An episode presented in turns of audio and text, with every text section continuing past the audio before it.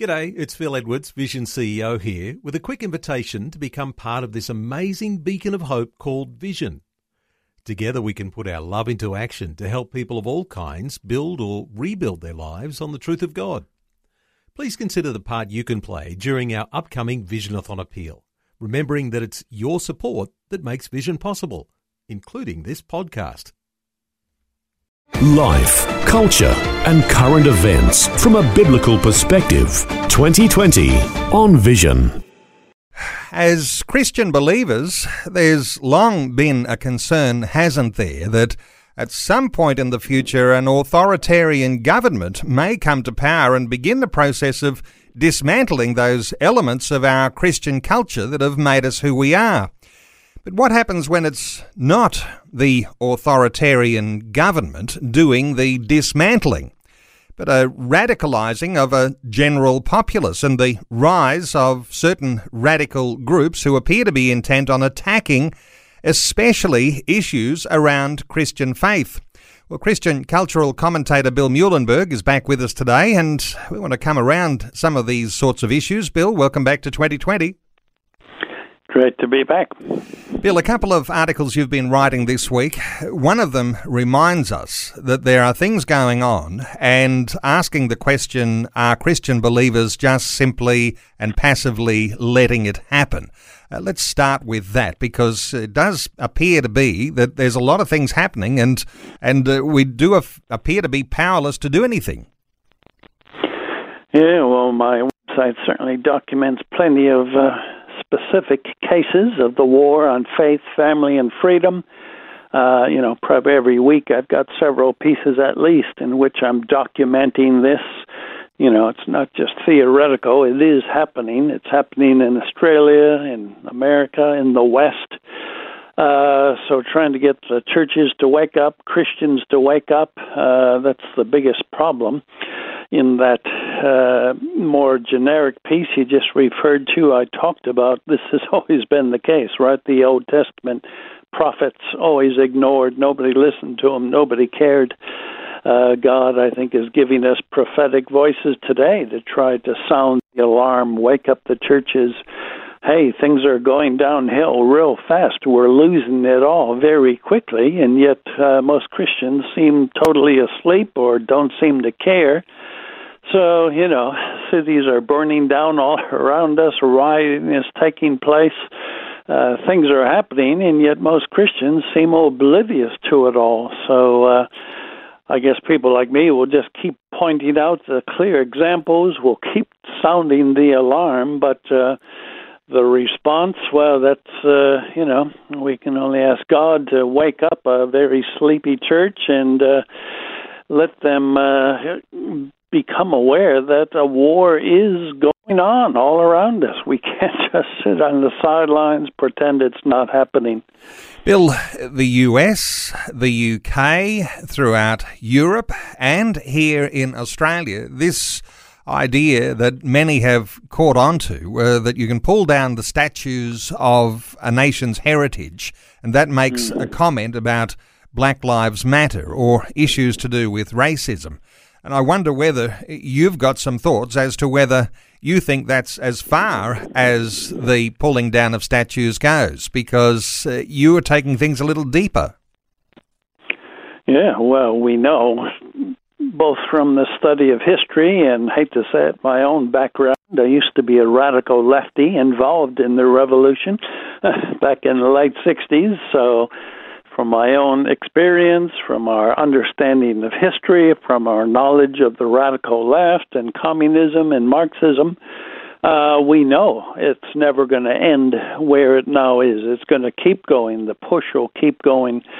So in one of my pieces this week, I do document not only the, you know, various statues being pulled down and, well, it really is the erasure of our history. It's it's pretending we don't have a past. It's rewriting our history to suit the radicals. That's always a very dangerous place to be in, but that's always how the tyrants consolidate power, take away people's history, and they can control their future. So, yeah, it started off with, uh, obvious, the Black Lives Matter rioting. We're now having a new batch of, uh, well, iconoclasm, pulling down icons and statues and monuments, first supposedly of black, uh, well, those who are racists, you know, white uh, racists who are supposedly, uh, whether they owned slaves or what have you, so those statues are being pulled down. And then of more recent times,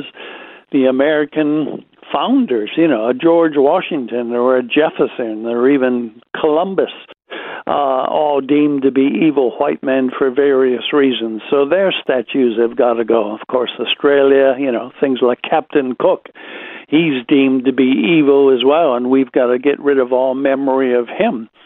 And then in my piece, I document the newest and most scary Uh, examples of this. Now we've got activists calling for the destruction of all figures, statues, images, even stained glass windows, because Jesus is depicted as some white European, and this is racism. So we've actually got calls from leading figures who are followed by millions saying we must destroy images of Jesus. It's racism. It's white colonialism. So break down the stained glass windows. Destroy any images we find. So the you know it's put two and two together. What's next? Well, let's start burning those Bibles. Let's start burning down those churches. They're all evil institutions of white power and privilege.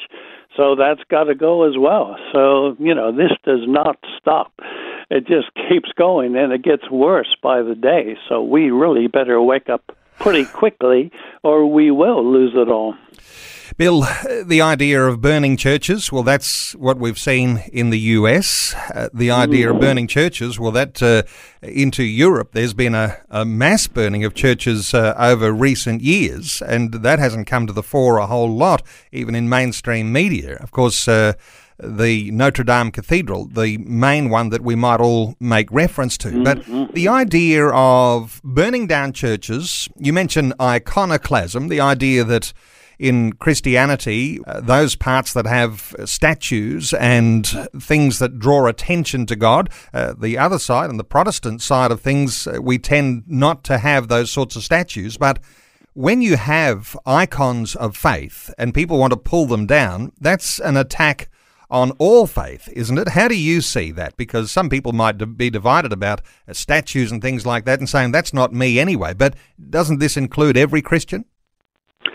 No, that's a very good point. Uh, in fact, in one of my articles this week, I do look at that in a bit of detail, and it's a, v- a very good issue to be aware of. In fact, I've heard some, sadly, some rather clueless Christians trying to say, oh, well, the people pulling down and smashing statues today, they're just like uh, the earlier Christians who did similar things. Well, no, actually, it's apples and oranges, two radically different things. There were, certainly in the sixth and seventh centuries, periods of what we call the iconoclasm controversies, an icon, of course, an image or likeness, so Uh, some were opposed to this, and it wasn't, by the way, just, well, we're looking back now, Protestant versus Catholic. This was also Catholic versus Orthodox, even before the three were actually called that. Early on in the church, there was widespread debate. What is the role and place of things like images and icons in the church? Are they helpful for devotion and worship, or are they detracting from Uh, who God is? Does it become idolatrous? Is it a violation of the Second Commandment? So were there there were real biblical and theological questions being asked, and that's what was behind some of these iconoclasm controversies in the early church. But of course, all that is completely different from what we have today. There is no concern today when a statue of Columbus is pulled down, or of Jefferson, or even Teddy Roosevelt. Uh, you know, there's no concern about the honor and glory of God. There's no concern about, you know, is this idolatry? This is simple, uh, radical, secular left hatred of the West, hatred of its Judeo-Christian roots, and its attempt to, as we say, destroy our past, to rewrite our history. So we need to be clear that these are two quite different things. Christians did have some questions about the use of images and statues and the like in the churches in the past, but what we have here is a whole different ballgame. It's uh, wanton destruction, anarchy, and revolution. So uh, it does, however, bring up some interesting issues. Bill, when we talk about all of this happening under the banner of Black Lives Matter and the turning of attention to those Christian statues, or as you've suggested, even the possibility of burning Bibles, uh, these sorts of things targeting Christianity, but there's a little bit here of a hypocritical contradiction, because there's this assumption, isn't there, that Jesus, the Jesus of the Bible, the Jesus that we say is Lord and Saviour, that somehow or other he's a white Jesus. And of course that's far from the truth when we talk about the cultural foundations of who Jesus is, a Jewish man. Hmm. Well, yeah, I mean, the whole notion is just foolish, right? I mean, uh, maybe a few people have it in mind that Jesus is some white guy with blonde hair and blue eyes, but you know, I don't think most Christians are that silly. We know he was a Middle Eastern Jew. He was a Galilean Jew. So you simply ask, what did they tend to look like either two thousand years ago or today? So probably, yeah, darker skin, maybe curly hair, uh, you know, so... This idea that Jesus is some white guy, it's, uh, you know, it's a foolish notion to begin with. So the idea that we have to smash stained glass windows and start a war on churches, uh, it's a fake war. But uh, there's a second kind of hypocrisy and double standards we can also note here. A lot of these guys are talking about destructive old white people and all the harm they've caused. Well, if uh, the black militants and their other supporters are really concerned about this, there'd be a lot of other uh, things I think we could do, including pulling down their statues, you know, whether Marx and Lenin, who caused the deaths of millions, hundreds of millions of people. Think of uh, one old white female, Margaret Sanger, who uh, became the founder of Planned Parenthood. There are more black babies killed today in the world through Planned Parenthood, the abortion business, than certainly by any uh, whites or white police. So if they're really concerned about these old white supremacists, they should start by yanking down the statues of people like Margaret Sanger. So the whole thing is madness. It's a radical left revolution. They're very selective in their moral outrage. Uh, I don't see statues of Marx being pulled down or Sanger, but uh, anybody, uh, Washington or Captain Cook, they're fair game. So it just shows the, the madness of what's going on here. And by the way, speaking of madness, let me just throw this in. I saw today that our A B C, and this is not satire, this is not make-believe, the A B C has actually been talking about how they're concerned about the game of chess because it seems that white pieces always begin to move before black pieces. So Uh, leave it to our A B C that us taxpayers have to fund to come up with this kind of madness.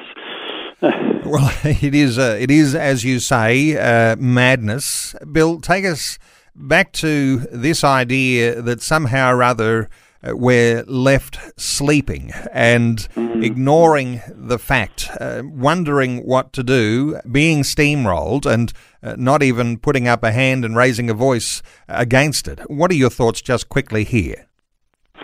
Yeah, well, again, we have to learn from history. Uh, it wasn't that long ago, late thirties, early forties, books were being burned on the streets of German cities, uh, and many Christians sat by and weren't even aware of what the Nazis were up to. It's the same today. We have the stated aims of the radical left and what they want to do with the West, but most of us are sleeping.